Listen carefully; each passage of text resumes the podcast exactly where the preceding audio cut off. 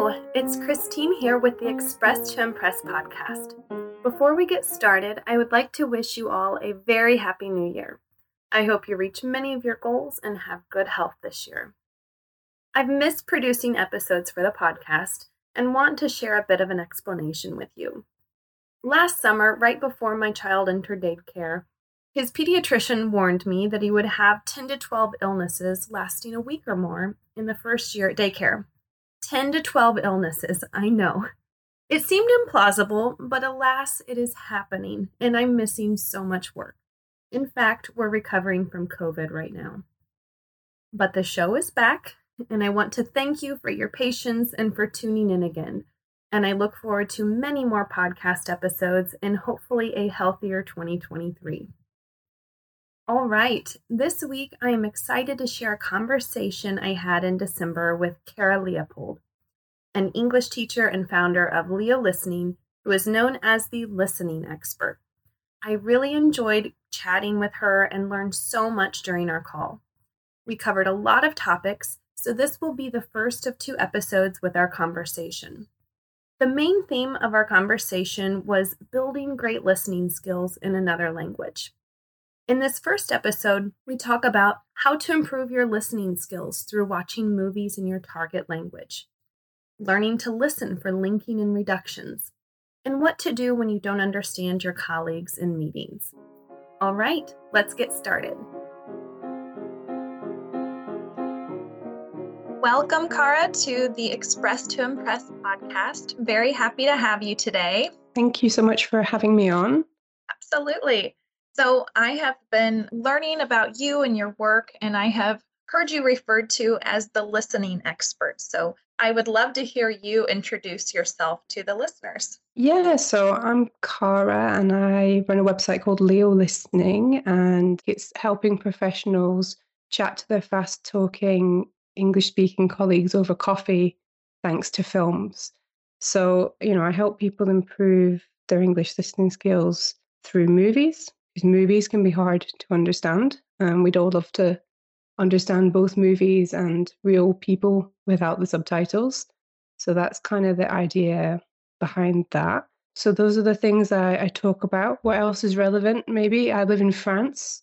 So it's been important to me as someone living in France long term to really understand what people are saying to me. Obviously, not just on a superficial level, but on a very, very highly detailed, as in I understand 99% of what they're saying. So that's really helped me as well to get fluent in French is observing what people say, understanding them, and then copying them. Okay, wonderful. Well, thank you for your introduction. Very important and interesting work, and I'm excited to see where our conversation goes. So I I work with a lot of English language learners. A lot of them are working in English, but always working to improve their English skills. Mm-hmm. And a lot of people come to me wanting work on their speaking skills. And right. you really focus on listening skills. So, can you share with the listeners why English listening skills are so important? Yeah, sure. It's a little bit connected to what I mentioned in my introduction. So, I mean, listening skills are the foundation for learning your native language, no matter what it is. So that's the skill that we start off developing. We have a silent period before we start talking.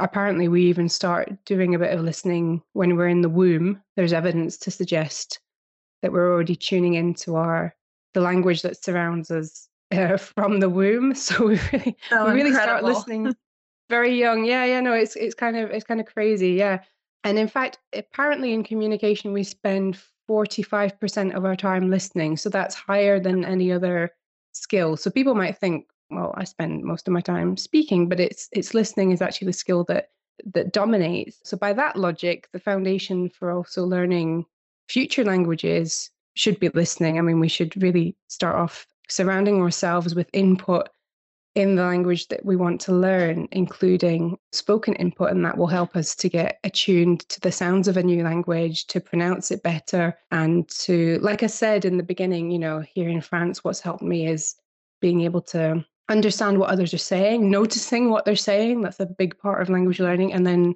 reproducing it. So, noticing the expressions that people keep using, and then when you use them, you sound more authentic in the language because you're using what the people around you actually say, as opposed to what you read in a book or what you got out of a list of 100 idioms or whatever it is.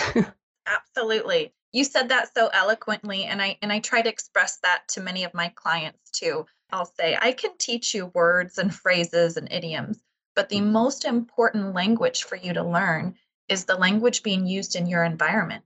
You know, mm. what are your colleagues saying? Write down those phrases, listen carefully, and use those.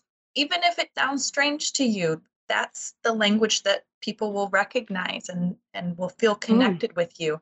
But yeah, I love how you said that. Oh, thank you. No, but yeah, people people appreciate you using the language that they use, that kind of mirroring of them. Mm-hmm. That's also, you know, good communication is also about kind of yeah, I mean, I said copying, but really you're just taking what's familiar. And when people hear that, they'll appreciate it. Absolutely. And to me, it feels like it takes some of the pressure off of language learning as how I had envisioned it, you know, many years ago, where I needed to learn the grammar and the structure and be mm. able to mm. translate in my mind. And yeah. I, I really struggled in the classroom because I thought that was how I had to learn the language. But for me, when I, I studied abroad in Mexico, and I just started repeating what my host mom was saying. And one day she laughed and said, You would learn so much more just staying here with me than going to school because you learn mm. really quick in the home and just repeating what you're hearing. So for me, it was especially helpful to learn through listening and repeating and not getting so caught up on like the structure of what I was saying but yeah. you know i knew what i was saying in general mm. not necessarily the, the specifics of constructing that sentence but that was exciting and felt like i was making progress oh yeah you knew the meaning that's the important mm-hmm. thing because you were getting that directly in context so you don't need to translate it but yeah there's the sort of thing where like we kind of learn to believe that it needs to be really effortful, like word mm. by word translation, very hard and cognitively demanding. And that's not actually how language learning works. But I suppose we sort of school teaches us to believe that and to do that, even though we don't, it's not natural. Yeah, absolutely. Interesting. So, wanted to talk about some common issues that I've observed and get your input mm. on, on some of these. So, sometimes my clients will come to me, they've worked really hard to land a job in their target language. They succeed, they feel on top of the world, and then they don't understand a lot of what's being said in meetings. So, how would you recommend the person improve their listening skills quickly? like they feel yeah. like they're an imposter, they're in these meetings, they're like, Am I going to lose my job? What would you recommend? Yeah, that's a pretty stressful situation. I mean, I would say improving your listening skills is eh, like any sort of language learning, it's more of a long term endeavor. But for that kind of situation where there's a real concrete, you know, work scenario to deal with, you're probably better off it, for a very short term result using some other communication strategies or compensatory strategies. So that, that could look like intervening when you don't understand someone. So asking them to repeat things, or better, probably asking them to paraphrase things or saying, okay, so let me check that I got this right. So this is going to sound good in a work context, as in, I'm worried about getting things right because I'm a conscientious person. So I'm mm-hmm. asking you to reformulate what you said. So all these kinds of strategies are probably going to be better in the short term. And also just simply reminding your colleagues if the majority of them are from the US and their first language is English and perhaps they don't speak a second one and, and they're perhaps not very aware that you might be struggling, just gently reminding them that it is harder for you to follow. Even if your English is very good, it's still a bit tricky. So just reminding them to slow down or to clarify points. And yeah, just using those kinds of strategies, I think is going to be better in the in the short term. I mean, there are more specific things you can do to work on your your English listening skills. But I would say for that very sort of urgent that needs an urgent fix. So in that case, mm-hmm. it's more about sort of negotiating with your colleagues and putting part of the onus, part of the responsibility on them, because it's mm-hmm. not all your problem to resolve. Because clear communication in the workplace is obviously a shared responsibility. And, you know, people get it wrong. People get it wrong in their native languages as well. they're not clear, they don't communicate the right way at the right time, etc. So it's all it's all something we're all learning all the time, no matter what our our first language background is. Absolutely. I'm so glad you mentioned speaking up when you don't understand someone. I think it's uh, a vital skill. It's it's required when mm. you need to be resilient and you need to make it in this tough environment and you need to advocate for yourself. And I know many of my clients struggle with that. They feel shame. They feel like I've got the job. They think I have good enough English and I don't understand what's going on here. But I, I've tried to explain that it is a part of every language learner's journey. There's nothing wrong with you. And if you got the job, then they do believe you have the English skills mm. to, to do the job. And they don't think you need to have perfect English to do the job.